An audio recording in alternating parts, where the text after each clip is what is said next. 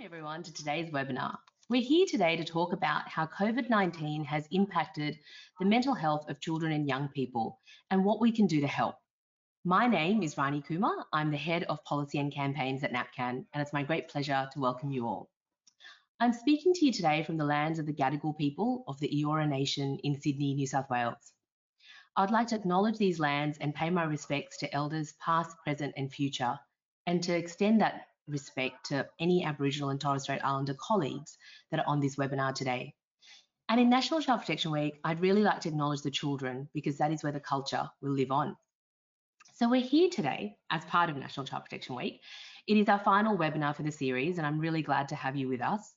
The theme for this year, if you haven't heard it already, is to treat all of Australia's children fairly. We need to be sure that every family and every community has what kids need to thrive and be healthy. This theme came from a collaboration between the Telethon Kids Institute and uh, Frameworks Institute around the core story for early childhood development. The theme really is about building systems and community supports that can enable children and young people to thrive now and into the future. But we can't have a conversation about supporting children to thrive and without acknowledging that we're in very difficult and challenging times right now. In the midst of this pandemic, the ongoing restrictions and lockdowns, there is a significant stress on families, particularly on the mental health, mental health of children and young people. The impacts of this will be seen for years to come, but today we need to acknowledge that there is a much greater need for us to work together to emerge from these challenges in a way that allows us to centre the well-being and safety of children more than ever before. Good mental health is a key cornerstone of this. So in this webinar today, we have some great experts, a great lineup to talk about what they are seeing in their work with children and young people, and some really practical strategies that we can all take away and implement in our work and in our lives. We have Tracy Adams from Kids Helpline, Dr. Ali Fogarty from the Murdoch Children's Research Institute, and Dr. Elizabeth Seeley Waite from the Children's Psychology Clinic. But just before I can get to them, I'll quickly run through some logistics for today's webinar. If you run into any technical issues, please contact our team. They've left their details in the question function for you. You, the audience, are in listen only mode, which means you can't turn on your mic or your camera, but we're really keen to hear from you. There is a questions function. Please keep sending your questions through throughout the session. We'd love to hear from you and we'll try to get to as many questions as we can, despite there being quite a few of you online today, over 600 so far. Um, when the webinar finishes, or if you need to hop off early, you will get a short feedback survey, which will open in a new window. We really appreciate your feedback, so please take the time to fill that in. Though today, I would highly recommend you stay till the very end of this one, as we have a special treat, a video by Maggie Dent that she's made in support of National Child Protection Week 2021, and which hasn't been posted online yet, so you'd be the first to see it. Just one last note before I bring on Tracy. Some of the topics and content that we cover in the session today may be sensitive or a bit difficult or upsetting. Please do take care of yourself. Um, if you need to step away or if you need to mute us for a little while, that's perfectly okay. Nobody will even know you've done it. It's really important to look after yourself while participating in this discussion. We've posted some helplines and support services in the chat box as well if you need them. So we're going to start with Tracy Adams. Tracy brings a wealth of experience and more than 30 years with yourtown or Kids Helpline. She was appointed CEO of Kids Helpline in 2008 and we're looking forward to hearing from her. Over to you, Tracy. Well, good afternoon. Thank you, Rani, and good afternoon, everyone. It's, it's a great privilege to be here. I, I always enjoy Child Protection Week, and I think this year there's a particular meaning and a depth to Child Protection Week that, that's so relevant to what we're seeing. I too acknowledge the traditional custodians of land on which we've gathered and pay respects to elders past, present, and emerging. And can I acknowledge everybody who's involved in child protection? And I think that extends to professionals and increasingly to mums and dads and homes right around the country who are really dealing with significant stresses um, and the way that the pandemic and the enduring nature of the pandemic is taking an impact um, on young people. So just for context, uh, I'm sure that many of you would be aware, uh, Kids Helpline provides 24-7 professional counselling support to children and young people aged between 5 and 25 nationally uh, across multiple channels. And unfortunately, this year we were able to celebrate 30 years of Kids Helpline in between lockdowns. So we did manage to get a, a brief celebration in, in recognition of the more than 8 million responses that we've made um, since we started the service. Uh, I'm going to share with you some of the insights about what our counsellors have been seeing, dealing with, and what young people are presenting with. But before I do that, I also want to really acknowledge young people. We've spent a decade working to, to break down the stigma associated with mental health, promote help seeking, and we are really starting to see the benefits of that in the way young people seek seek to use resources and reach out to counsellors. And when I share with you the numbers, I just ask you to, to put it into that context, that framing of the courage, the strength, and the resilience of young people to truly embrace help seeking and to understand where they're at and how they can certainly make changes to how they're feeling and managing different situations. I think the other thing for me, and, and I'm sure we've, we've all heard the term the new normal. Um, I don't think there's anything normal about the environment that we've been in, and certainly from the lenses of children and young people who are presenting to young people, I certainly hope this is not our new normal because this normal is, is, is a normal where there are stresses, where there's isolations, and where the enduring nature of young people being socially isolated away from the things that they know, love, and care about is certainly making uh, making a, a, very big impact. Um, I guess for us, from the pandemic side of things, we certainly started to see an increase uh, once the pandemic started in 2020. So traditionally, Kids Helpline would receive about 32,000 contacts a month from young people. Um, when the pandemic started, uh, we really now average about 42,000 a month. Uh, so sizable numbers of young people reaching out for support.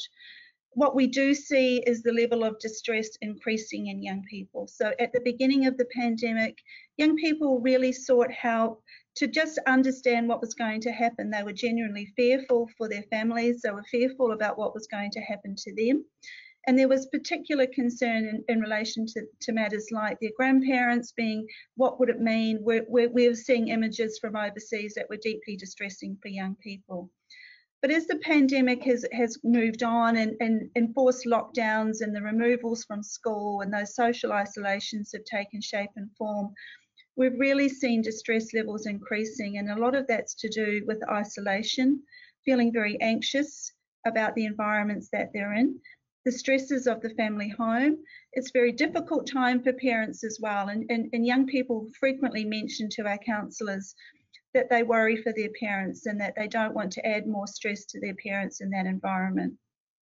We have a great privilege at Kids Helpline that parents are often the referral point for young people to use the service.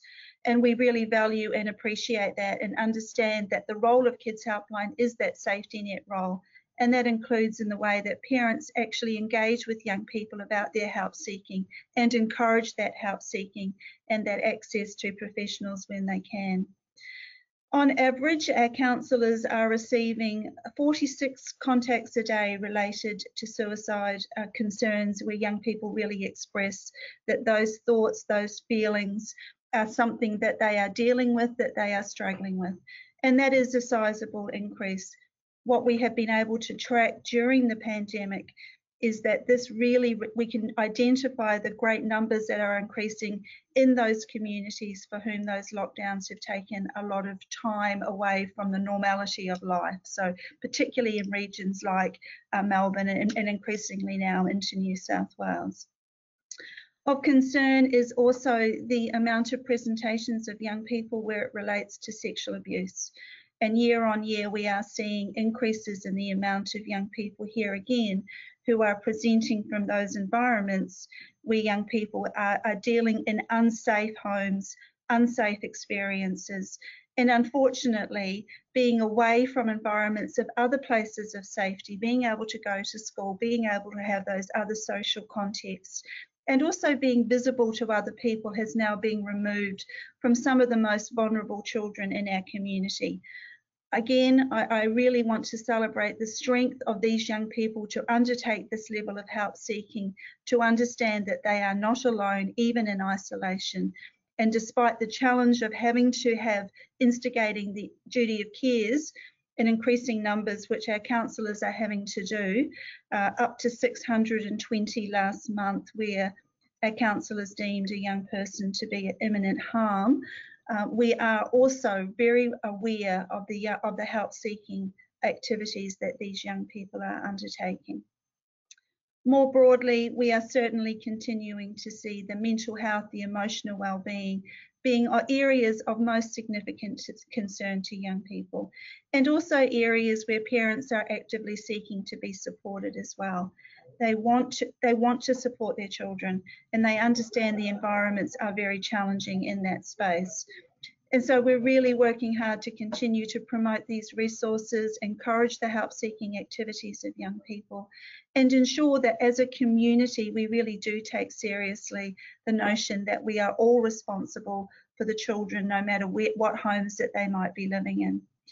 And so for us, it's very much continuing to promote to parents and to, to, children to care for each other. Look out for changes in those behaviours, stimulate conversations and be deliberate about that. And if you're truly worried about young people, ask them how they are going and really seek out the opportunity to engage them in those ways. It's a very difficult space at the moment, I know, for parents sometimes to be able to refer children to professional supports. Uh, but there are those available and we continue to promote and work within an ecosystem of support. So I, I think overall at the moment our key message very much is applaud, congratulate, promote help seeking, build on the resilience of our young people, acknowledge the stresses that are going on, prioritise what's important. Mental health, emotional well-being, they're critically important. They're more important than worrying we believe that whether a child is doing their homeschooling to the standard that the school might expect. We have to be balanced in our approach with young people. And I think, as Rani has already mentioned, there's going to be long term impacts that we have to work our way through. But we have to keep hope alive. And we have to celebrate the fact that young people are being resilient and encourage those for whom we are worried about to always know that they're not isolated, that they're not alone, that there are supports available to them. Otherwise, the pandemic will be a pandemic within a pandemic where we absolutely see the very the most significant issue that I think is going to come from this the well-being the long-term well-being of children and young people have a much more dramatic impact than potentially what we are seeing immediately from the pandemic itself. So from uh, our perspective, we continue to promote the voice of children, the experiences of children, and ensure that we are taking a very balanced approach as much as we can across society and recognising what their needs are now and what their needs are going to be into the future as we really think about the way out of the pandemic and the needs of young people, of families, of schools, and our communities to support their health and well-being.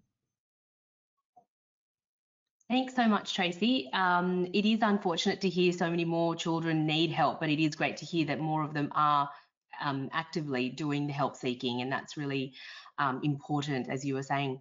Uh, now we have Dr. Ali Fogarty, who is a clinical psychologist and research fellow at the Murdoch Children's Research Institute. Over to you, Ali.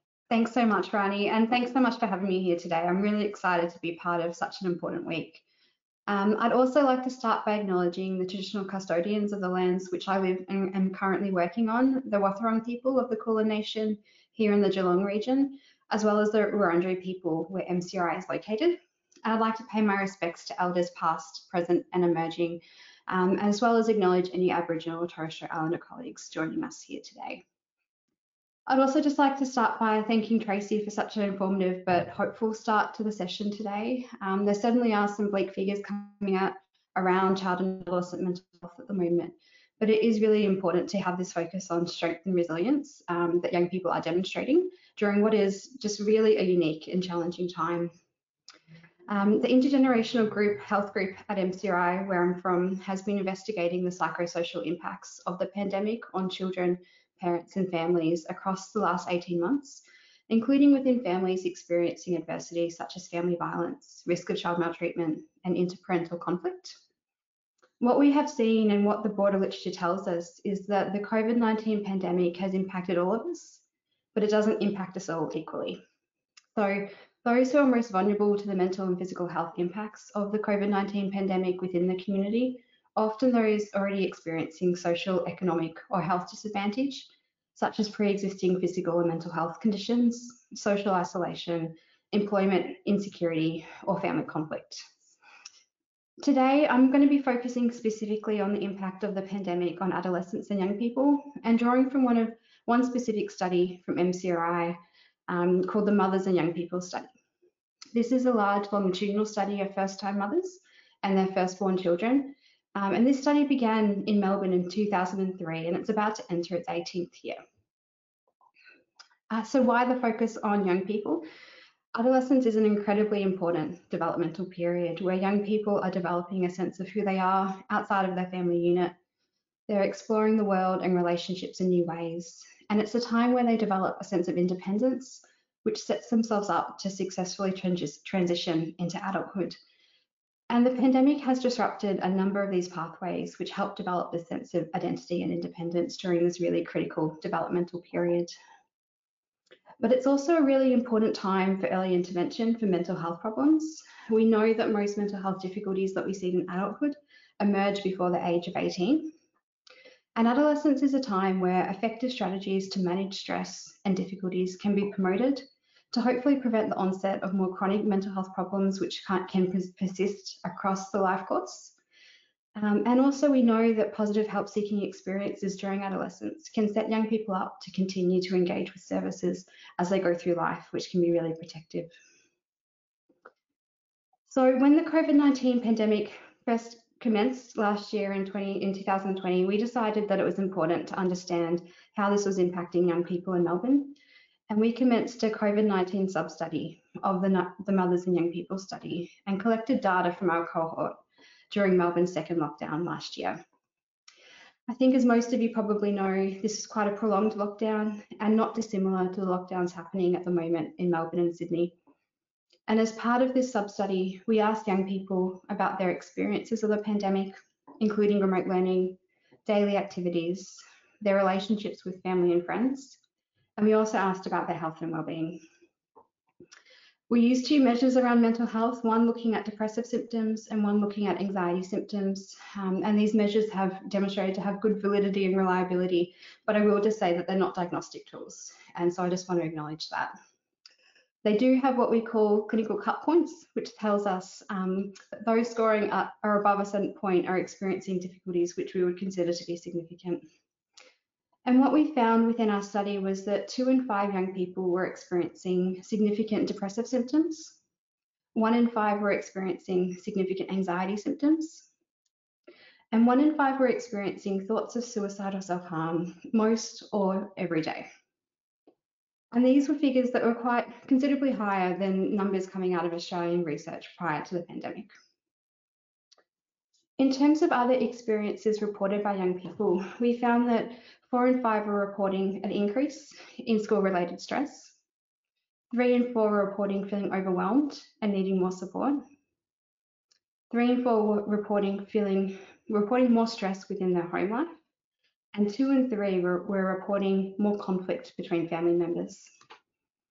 So we can see here that school and family factors are, are also really important stresses which are co-occurring within the context of this broader pandemic. And we also found that those who were reporting more difficulties within family relationships and those reporting, um, those with a parent who was reporting mental health difficulties either currently or in the past were also more, more likely to experience depressive or anxiety symptoms. And this highlights that point I made earlier, that those with pre-existing vulnerabilities may be more likely to experience mental health difficulties during this time. However, we know that not all young people are struggling during the pandemic, and there are many things that are helping young people stay strong and resilient. And some of the things that we found within our study was that four and five were, reporting doing more activities as a family, and four and five were also reporting um, spending more quality time together as a family, and these were viewed as really protective. We also found that factors such as regular exercise, maintaining connections with family and friends, all to be associated with better mental health outcomes for young people. So what these findings mean for a lot of us working with young people, whether that be in schools, case management or therapeutically, is that we know that mental health difficulties are really common at the moment. Um, and it's important for us to be talking to young people who we notice might be struggling and work out with, with them whether what they're going through is a normal response to this pandemic that might pass on its own, or if their symptoms are something more significant and that they might benefit some, from some professional support as Tracy mentioned, a really important message to be sending to young people during this time is that things are really tough and acknowledging that, but they don't have to go through this alone. On a broader level, our research highlighted that there are lots of barriers for young people and their families in seeking help. Um, and within our study, we found that just one in three young people reporting significant mental health symptoms had spoken to a psychologist or counsellor about their difficulties. Um, and as part of this, our survey, young people and their mums could comment on things such as help seeking. And what we saw in these comments was that issues were being raised around the length of wait times to get into a school counsellor or private psychologist. A reluctance from young people to sometimes speak to their parents about these difficulties and, the, and therefore not knowing how to seek help. Um, and some worries and concerns about the help seeking process.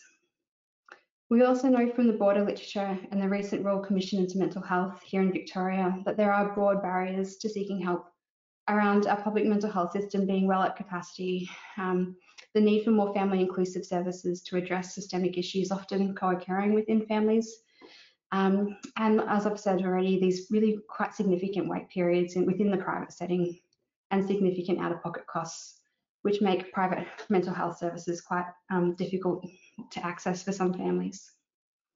So these are all issues that really do need some immediate attention so that we can continue to support young people struggling with the pandemic and hopefully as we emerge from this peak over the next few months and come out the other side. But as Tracy did mention, young people are displaying incredible resilience through what's been an incredibly tough 18 months. Um, and I did want to end today by briefly reflecting on what we can draw from the many years of border resilience research, which has been has exploring what keeps children and their families resilient during times of adversity. So what we know is that for those lucky enough to have supportive and safe families, fostering close, accepting relationships where young people feel comfortable to reach out and to talk about problems when they arise is really important. And one of the things we know that helps facilitate these types of relationships is really dedicating some one-on-one time to spend with children or young people, doing activities together, whether that be playing sport, cooking, watching a movie, doesn't really matter. It, but it does need to be time where that parent or significant adult is present and engaged and focus on that activity and the connection with the young person.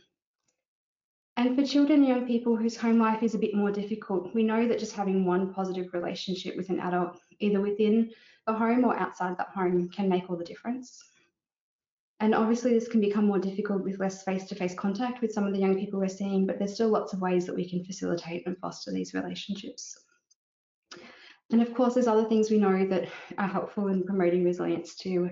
And they're things like keeping regular routines, both for individuals, young people, and children, but also as families, um, keeping that sense of um, routine going throughout throughout the pandemic is really important, as well as staying connected to social networks, culture, and community. So I'll hand back to Rani now. Thank you. Um, I just want to say thank you, Ali, for that. That was really great, and to hear about some of those systemic barriers, but to also hear about the resilience of young people and what the broader literature shows on that. Lots of threads to pick up, and I'm sure um, Elizabeth will build on some of your advice that you had um, in terms of that one-on-one time and other small sorts of things that we can do in our daily lives to support um, children and young people. So next we have Elizabeth, who is Dr. Elizabeth Seeley Waite, a clinical psychologist and director of the Children's Psychology Clinic, and also a very renowned internationally published researcher. Thanks, Elizabeth. Hi, thank you. Nice to see you today. Um, I first wanted to start uh, by saying thank you for inviting me to speak and to share on this very important uh, discussion. Um, in the spirit of reconciliation, like to acknowledge the traditional custodians of this country um, throughout Australia and their connections to land, sea, and community. Today, I'd like to pay respect to that uh, to all Aboriginal and Torres Strait Islander peoples, um, just uh, as we start. look, we've heard a lot uh, today from very um, learned people who are doing uh, wonderful research and who care deeply, obviously, and quite passionate about um, children and what they've been going through during this really remarkable time in history. If we take a moment and think, as you know, most of us will be adults, I think, on this, um, probably none of us can say we've ever experienced anything quite like what we're experiencing now. You know, most of us are have lived on this planet for a while now, and maybe we've experienced hard things before, um, you know, personally or professionally, or um, but nothing quite of this level. So if we take a moment and think about what it would be like to be a child, um, hearing bits and pieces about COVID, hearing bits and pieces about illness and death, um, we can, I think, be quite humbled and think about, my goodness, you know, what would it have been like to have had that um, maybe thrown around or all over the place um, growing up. Um, maybe some of you have experienced, you know, some difficulties um, like that, depending on where you grew up in terms of culture or region. But it is an unusual time, and we do need to do some things as parents, carers, and also workers with children um, to help them um, get through this time the best the best way they can. So I'm speaking today as mostly a clinician. Um, I am a mother of three, but I am seeing lots of kids, little kids, parents of, and carers of those kids and teenagers um, through our practice, um, which is based in Sydney. Um, the help seeking has been incredible, just to echo what we heard earlier. Um, we've even had kids call for their own appointments. Never really saw that before. Um, and it is encouraging to see that children, I think, have received a message over time that uh, they are encouraged to seek help. They know that that's normal to get help from others and that that's something that they should do, which is just huge. That's already a huge positive piece, I think, to take home today. Um, we have seen lots of extra anxiety in children, as you can imagine. Um, and kids who maybe had never really had difficulties before are now presenting with anxiety um, kids who had had anxiety previously and maybe we'd worked with them before, they are representing now with more anxiety and perhaps a regression back to where they were previously prior to some work being done. There are lots of things that can be done um, for kids, and a lot are out there already, and many of us know a lot of them already. But I thought today I could just maybe just hammer in some ideas that maybe you know in your you know in your intellect that you should be doing or that you should be encouraging um, some of the people you work with to be doing but um, you know i think it'll be important to remind ourselves that we we need to do these things and maybe experiment even um, and do them yourself and see the benefits uh, so i'll probably split these up into like the micro things that you can do and the macro things that you can be doing as well. So we'll start with the micro, the little things, and we've all heard of them before, but we really need, I think, to kind of get quite um, uh, diligent and committed to doing some of these things, which include keeping some of that sleep hygiene, um, you know, up. Um, whenever we're working with anybody, that's kind of the first thing you see slipping. And to be honest, you're a little bit like a leaky boat. Um, you can be a beautiful boat. you can be one that you're really proud of. But if you've got a leak, um, i.e., you're not sleeping well, um, you've got a big problem. Okay, so we need to encourage um, people we work with or even ourselves to make sure our sleep hygiene is good. We're getting enough sleep. We're actually following a routine of sleep. Um, children really, really need that. They need us to model that and they need to be led to having good sleep. Okay, these are habits that can span a lifetime. So we really want to instill that early. Now, because our routines are all messed about, you could almost see how you could stay up later, you could be watching more Netflix or what have you, and kids too might kind of get a feeling of like, oh, are we on holiday? Maybe I can stay up later. I promise you, the benefits outweigh the gains, the immediate gains. Um, you really might be inviting extra problems by not keeping sleep pure, as pure as possible, when possible. Um, eating, eating well, eating at the right times still need to happen, even in a pandemic. This is important.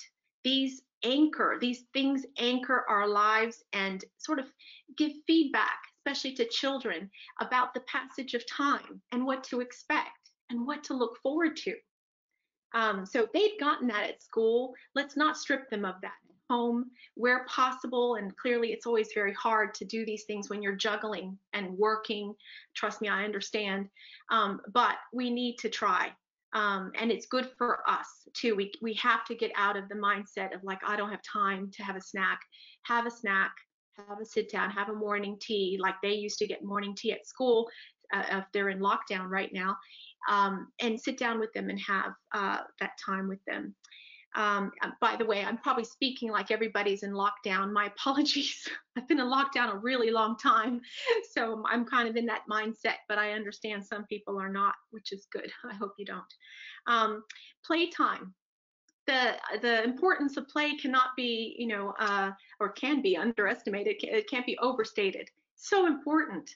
So to be honest, if any of you go and see a psychologist, um, that's probably what you're going to get at the very beginning with a child you're gonna they're gonna tell you to go play with your kid. Do you really need someone to tell you that? Maybe you do. I'll tell you. Go play with your kid. Your kid will appreciate it. That is their world. That is their joy. That is their um, their intimacy time with you to show you that, to kind of let you in on that. So that's really healing and therapeutic to be playing with your child. So put the phone down, all of that. Just trying to get mindful. If you've heard about mindfulness, I'm sure most of you would have, but it's time to get focused on just enjoying and letting go and playing with your kid. That will do a lot for children.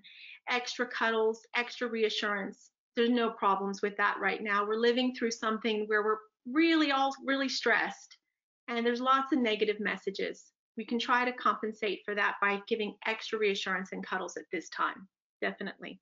So these are some of the micro things that I think are really important and that you've heard before, but I think that are you've got to just know that you've been told today, go and do them or go and encourage people you work with to go and do because these are those basics that are really, really important.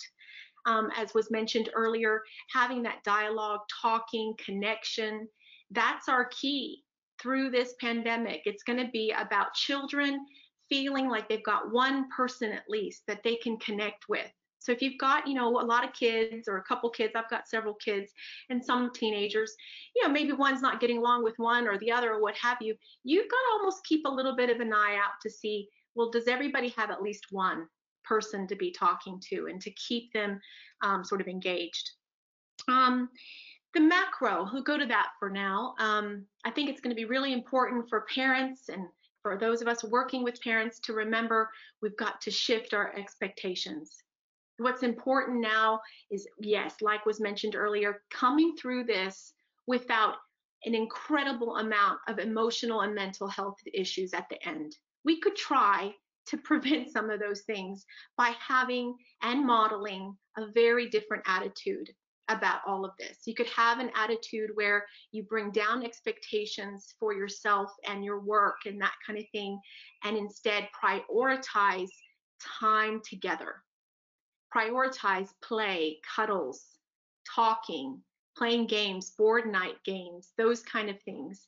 Um, rituals with the family. I think we need to put in, you know, Taco Tuesday or uh, we're going to ride bikes on Sunday. We're always going to do that. We're going to do pleasant event scheduling.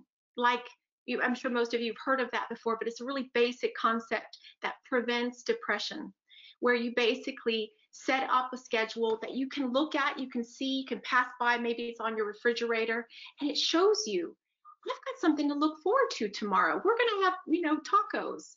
Or I have something to look forward to on the weekend. We're going to go for a bike ride on Sunday.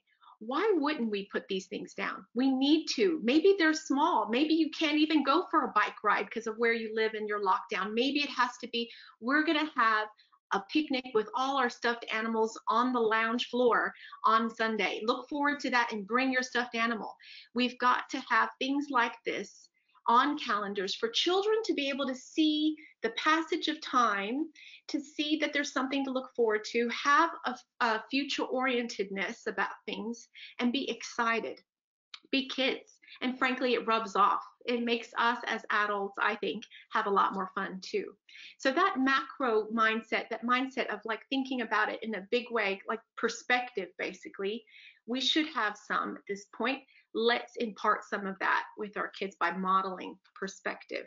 So we're not going to try to, I think, to get on top of all the academics. We're going to just try to get through, and we're going to get through as best we can um, mentally and emotionally well. That's the hope. Um, there's a few other little things I thought that would might be useful to talk about. Clearly, the word hope actually springs to mind. I think this is probably to me the most important thing I want my kids to get out of this experience and kids that I work with is a sense of hope. I think without that we're in trouble. So we've got to essentially get there ourselves as adults, as parents, as carers, as uh, workers with children. We need to find the hope and the feeling of like we're going to get through this and we're going to be fine. A lot of us have been through hard things and we do know that things get better. It's just going to take time. But we have the, you know, the luxury of remembering those kinds of things where children do not. They live more in the now. They've only had a few years, maybe, of even being, you know, fully, uh, you know, individuated or autonomous in their development and feeling like they're separate from you. So that's not very long they don't have a lot to draw on.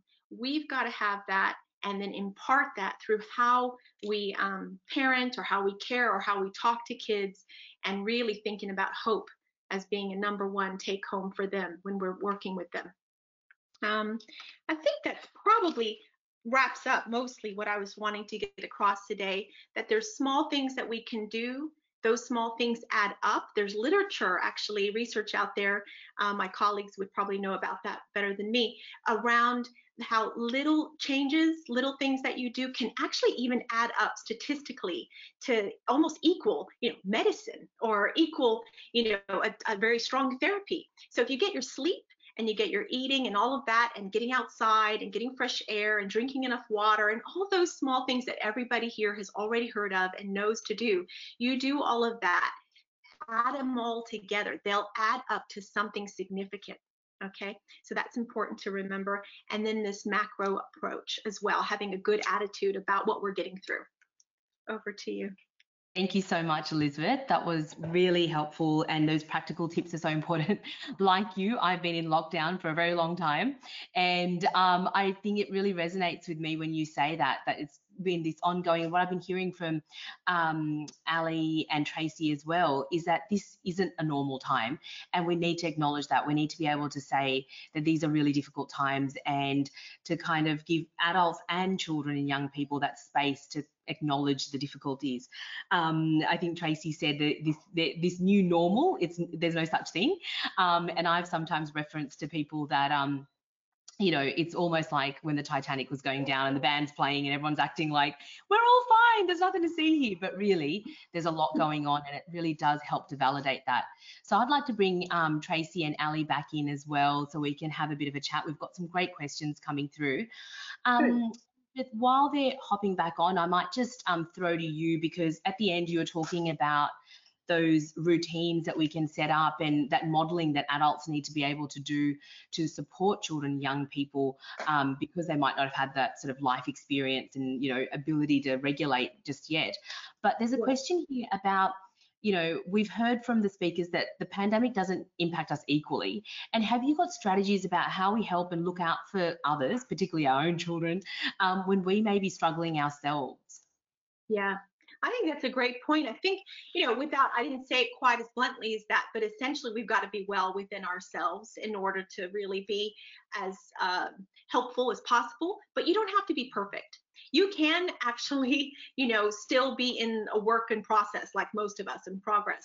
Mm-hmm. Um, but I think what we have to do is remember that what you want them to see and appreciate, and kids be able, you know, spun, you know, kind of our sponges take in a lot of things that um, is our hope for something better or that even sharing with our kids i'm getting some help with a psychologist right now. It's really helpful to me or this is what i'm doing to feel better. You can tell mommy or daddy or whoever isn't feeling so good sometimes.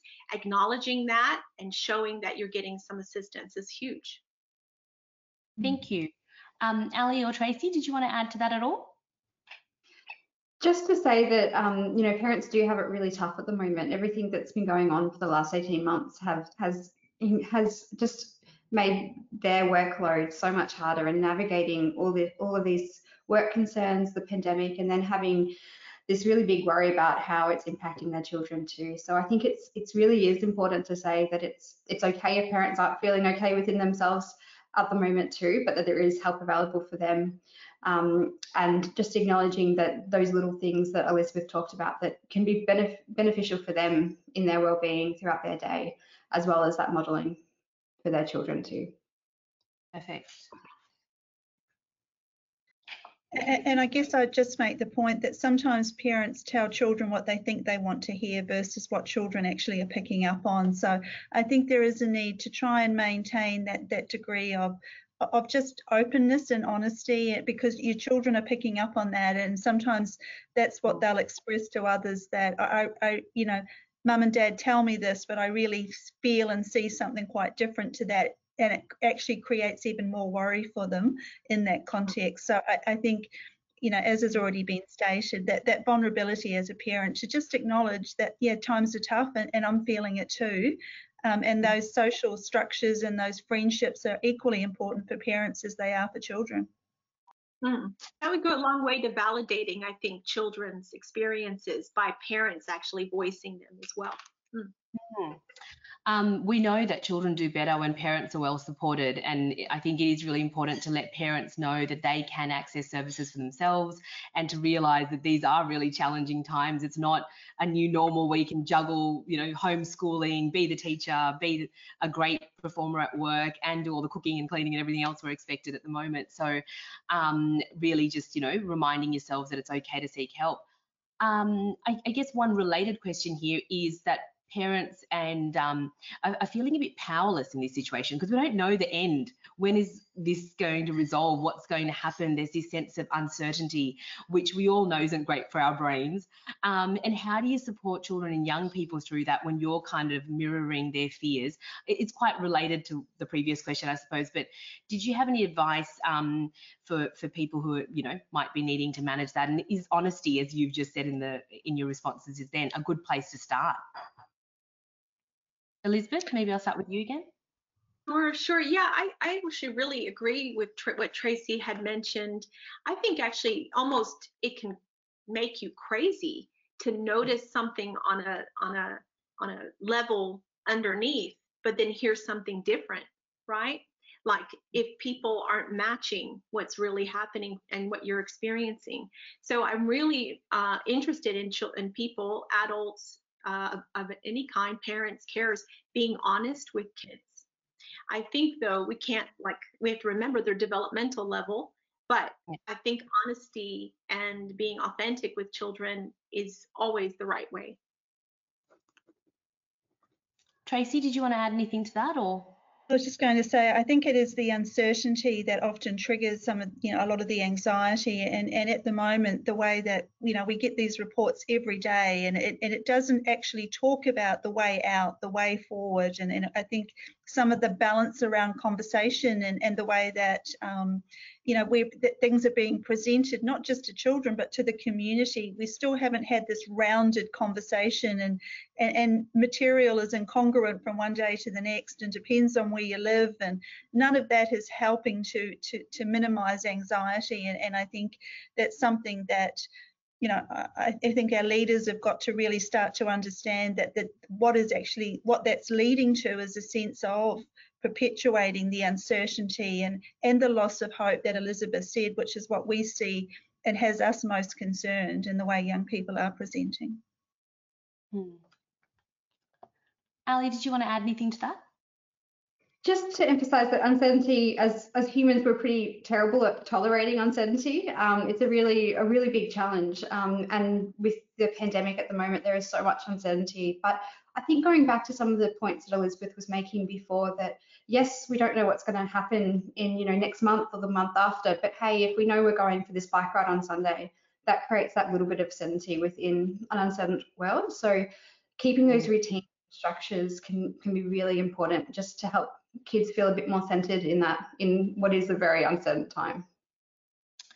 Thank you. Um, Ali, could you just, um, on that note, um, explain to our audience that what that sort of routine does for the child's brain, I suppose, like what is actually happening in giving children. Because I think sometimes these things become a bit trite. It becomes a bit like, oh, you've got to maintain a routine, you've got to make sure that they go to bed. And it just sounds like, as a parent myself, um, okay, that's just something I've got to do. But to deeply understand the benefit of it might help parents and um, some of the you know workers that we've got on the line today um, understand and then be able to enact it more. So if you've got any thoughts on what that's actually doing. Well, I think it's doing a few different things. One of those things that it's doing is just creating a bit of certainty within and structure, which can lower anxiety levels on an everyday basis. The other thing that it does is it creates activities for young people to be engaging in or children to be engaging in. And uh, we know that activities and, and particularly exercise or spending time outdoors does a lot to lower those anxieties and depressive levels as well. Um, so there's a few different things going on there. Thank you. Elizabeth, did you have anything you wanted to add to that? Um, yeah, look, I think there's something about uh,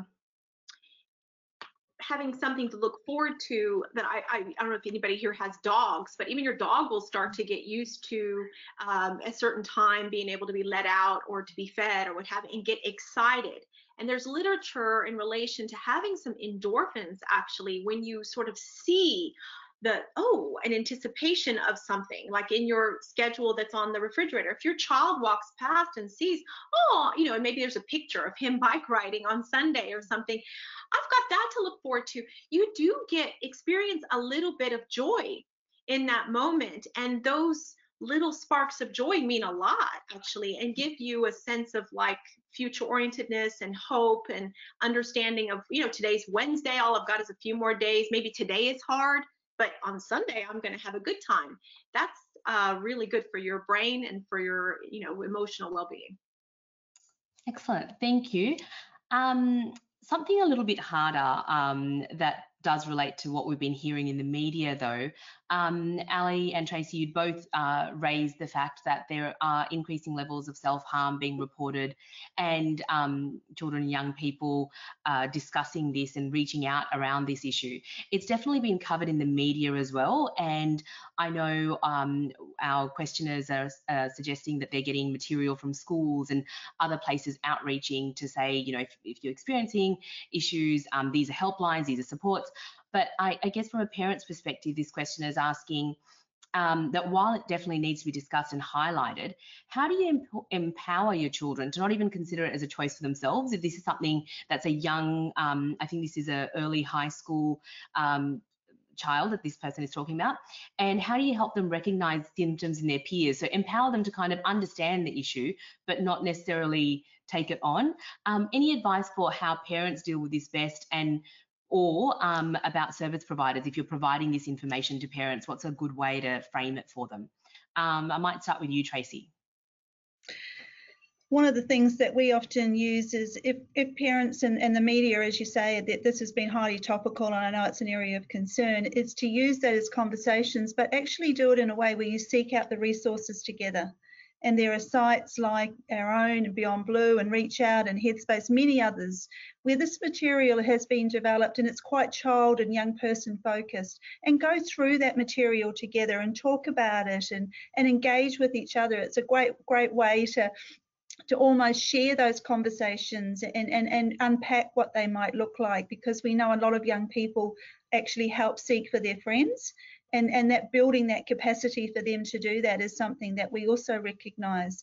But but i think putting yourself in the space to, to have the conversation but do it in a way where you can actually use material that's been developed for that age cohort. And and there are things available right from very young children right through to sort of more young adults and teens.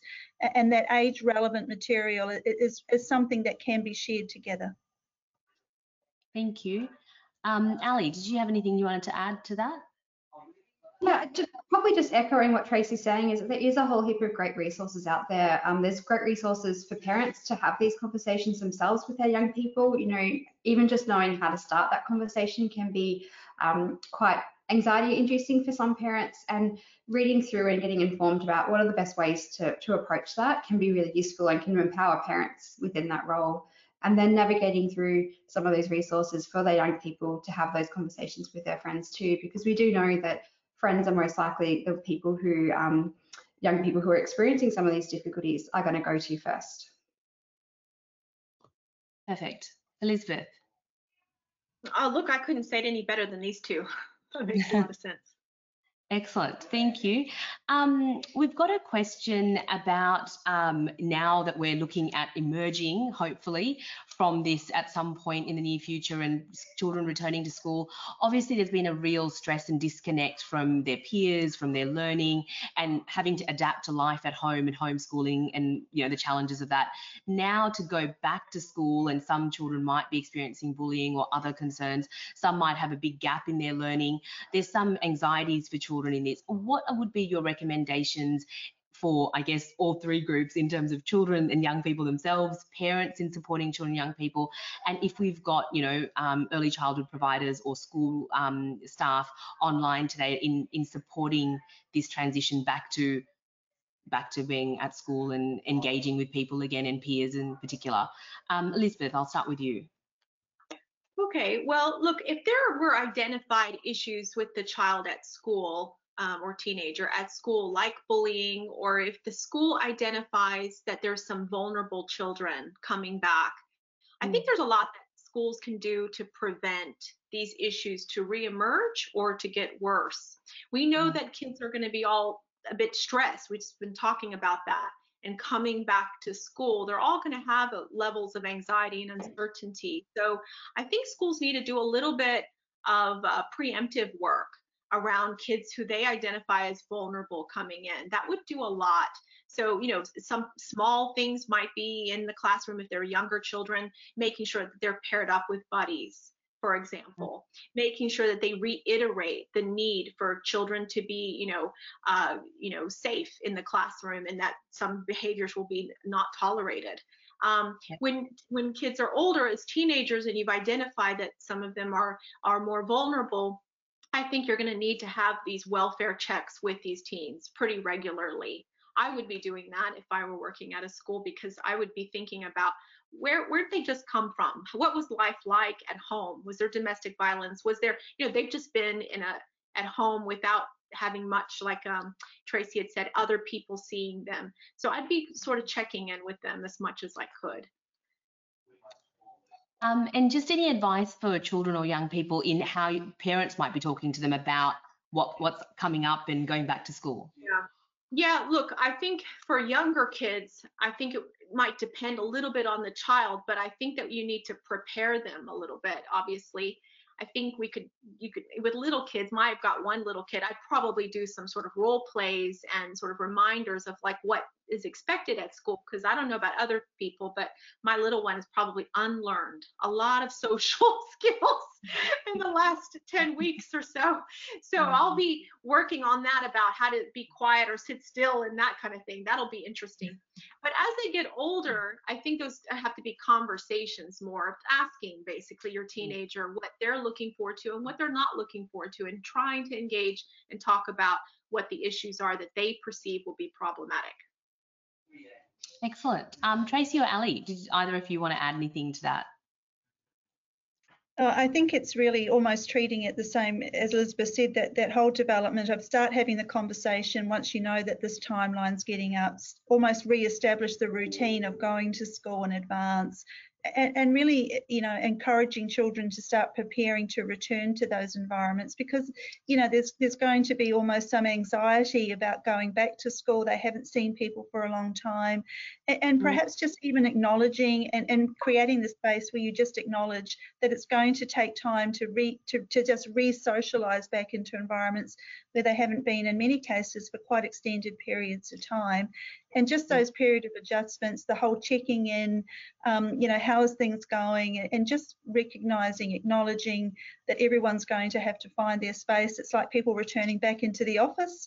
It's taken time for a lot of people just to to, to get back into that space. And so I think we've just got to be mindful that that children and young people are going to have exactly that same experience and um, and and to to create that environment of preparation um, acknowledgement and checking in and then just working through that and, and not having unreal expectations that you simply go from homeschooling for months on end straight back to school and everything reverts back to exactly the way that it was before.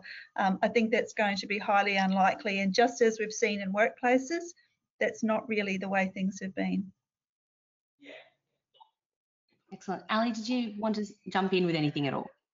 Just to say that you know we did find in our study that lots of young people were reporting homeschooling to be less stressful well some young people anyway and that there was some pros for them and that those young people in particular are going to find that transition back to school um, quite anxiety and, and normalizing that and that it is going to be strange to be in a classroom with a whole heap of people all of a sudden and it might be harder to concentrate. There might be difficulties reconnecting with friends um, or reconnecting with people you haven't seen for a while or with teachers um, and and problem solving with them you know what would make this easier for you as we get, as we're going transitioning back Thank you. And I think um, what I've heard from all of you there is really very much about the fact that it will be challenging for people to be aware of that, for schools to also perhaps allow that space that while we, you know, the educators might be really focused on that gap that might have been, you know, um, inequitably found between different um, students, depending on what support they had at home, to really kind of allow some space for the social and emotional skills to come back in. And there's connections and the networks um, before we jump right into how we're all doing with our math. So um, I think that's a good message to take off. Um, I'm conscious of time, and I know lots of people on the um, questions are really asking for those practical takeaways. I know you have all mentioned um, some really good ones already, but I would like to give you the time to be able to say, you know, advice for teachers and educators because we've got a lot of people from the education um, sort of service sector online today, and also people wearing the parent hat as well. So any um, really practical, I guess, takeaways of what people can be doing to support children and young people right now, um, and any resources or services that you want to um, tell people about as well. We're happy to put that in the chat box, but also everyone will get a recording of this webinar and we'll send an email with those resources. So, um, Ali, I'll start with you if there's anything that's a key takeaway and any resources that you want to reference.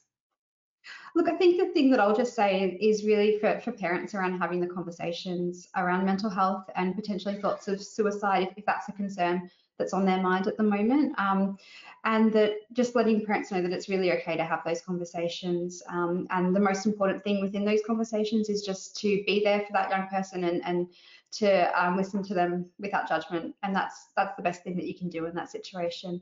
Um, and the, there's resources, Headspace in particular has some great resources around how to start those conversations, which could be really useful. Perfect. Thank you. Tracy. Absolutely agree. And that whole conversation piece has, has been a piece that the Mental Health Commission have, have really promoting. And if you go to the Head to Health website, organisations like Headspace, Reach Out, Kids Helpline, all of us have made as have resources available for one location. And um, because starting those conversations can be difficult and, and it's creating the space, be deliberate. And, and no matter how hard it might be, the young person truly will appreciate the fact that, that people have been deliberate in creating that space for that conversation.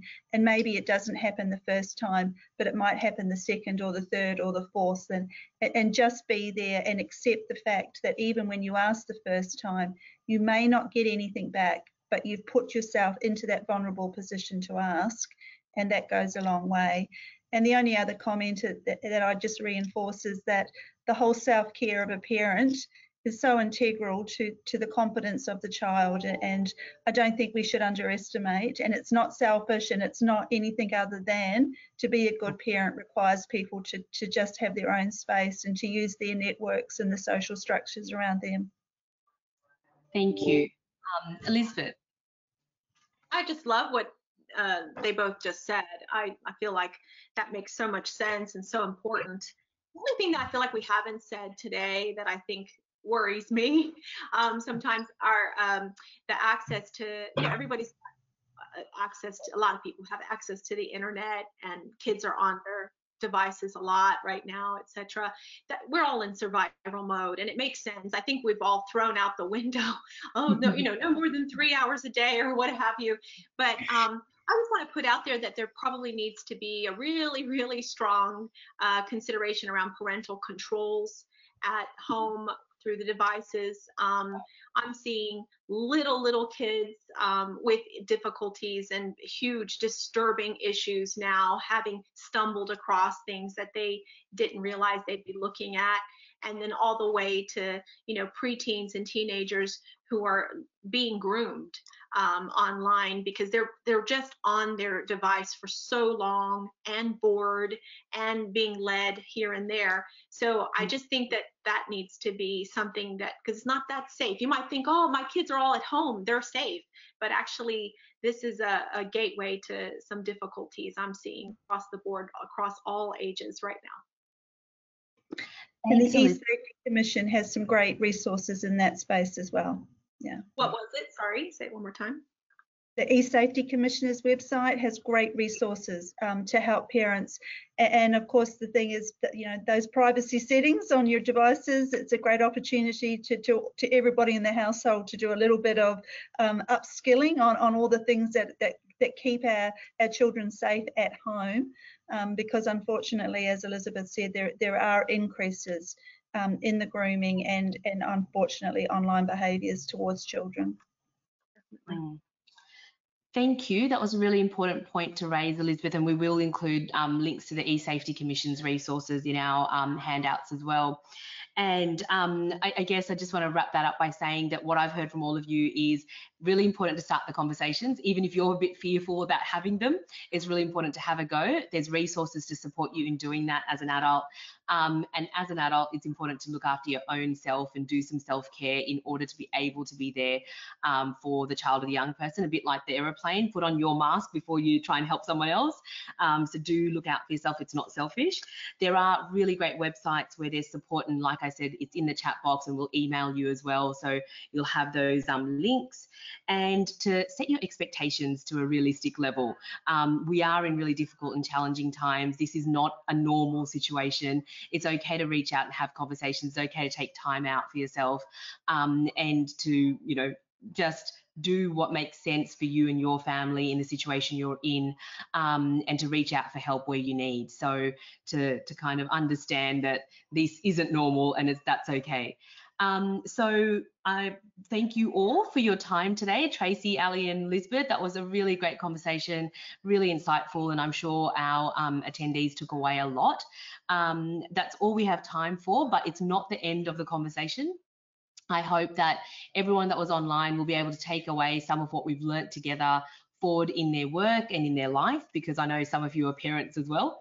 We will be posting recordings of all these webinars to the NAPCAN website. We've had a whole suite of them across the week, so please do check out our website. Um, and you will receive an email of this specific one with a link to any of the materials I mentioned before. There is a short survey that'll pop up when you close this webinar. Do stop by and give us that feedback. We'd love to know what you enjoyed and what you might want to see in future. And thanks so much again to Tracy, Ellen, and Elizabeth. We gained so much from their expertise. Um, as this is the last webinar of National Child Protection Week, I just want to acknowledge all the thousands of people who've gotten involved with this campaign this year. Um, we've had so many people involved right across Australia. We've been really fortunate to have some really important discussions with lots of experts this week, and keep, and so we really encourage everyone to keep these conversations going so that every child in every community can have a fair go. Most of all, I'd like to thank all the children who've contributed their ideas for what they would like to see their communities look like um, through their beautiful artworks. You can see these artworks on our website or through the link that's been placed in the chat box already. Um, we will be sharing that on social media as well, so keep an eye out. Um, and now to that promised little treat that I said mentioned right at the beginning, a message from Maggie Dent. For anyone who doesn't know, Maggie is an Australian parenting author, educator, and speaker. She is the host of ABC's Parental as Anything podcast, which I personally love and get a lot of value out of. So check it out if you haven't already. Maggie has generously made a short video in support of National Child Protection Week this year, in which she shares some tips for parents in lockdown and generally in the midst of all this pandemic madness and stress. I'll leave you with this video, after which the webinar session will close. Maggie's video will be available on social media, so please share away once you find that. Thank you so much and stay safe. It is National Child Protection Week, and we know that there are times that things happen in our lives as parents, as family members, and as school communities and community communities where things happen that are out of our control. And that's exactly what's been happening with this pandemic.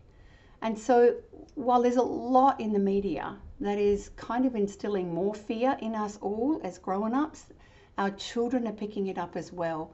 So I just want to give you a couple of suggestions to sort of help our little ones and our tweens and our teens, because remember, they do not have a prefrontal lobe that's complete, that helps them manage things in a really sensible, mature way. Heck, we need to be honest, don't we? We've been struggling with managing and coping. So not only have we been living with a possible threat to survival, which wires up our amygdala and keeps us looking really a bit anxious, but we're also suffering many layers of grief because there's so many things we've missed out on. And for all parents out there whose children have missed significant things, and we know there's heaps of them, try not to dwell on it, but also let it be okay for them to feel sad and for you to feel sad.